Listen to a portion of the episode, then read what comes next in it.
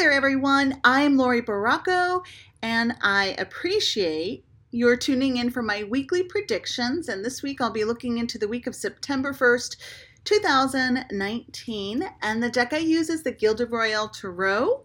And I will be giving these cards a little bit of a shuffle, and then I will select three from the top.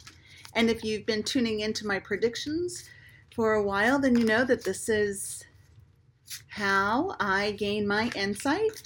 So I blend the cards as well as with what my intuition guides me or how it guides me.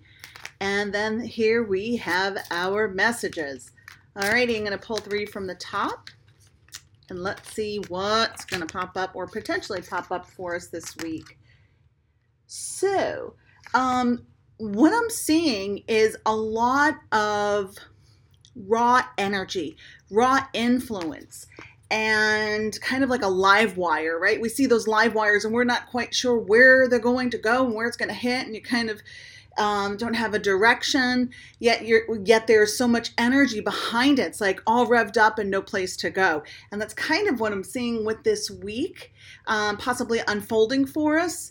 So what always helps when we when we have all of this this uh, when we have these forces behind us and we're not sure where to channel those outlets.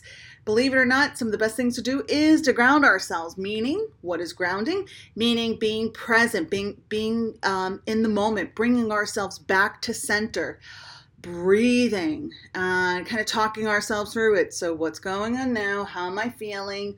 What's going on in my surroundings, my outer surroundings, my inner space, and kind of like talk yourself through that to, to anchor you in the present moment.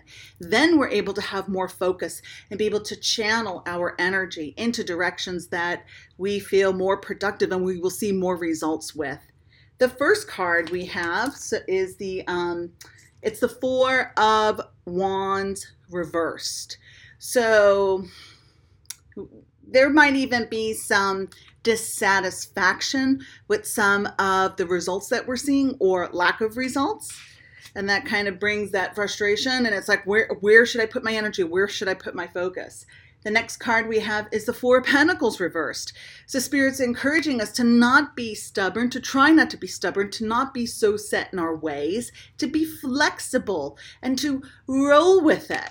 The last card we have is the Seven of Wands reversed. So these two reversed wands are telling me that, oh my gosh, there's so much force behind us. There's so much uh, uh, inspiration and energy and um, yeah, they keep showing me all revved up. It's like vroom, vroom, vroom, and where do I go? And possibly feeling deflated at the same time.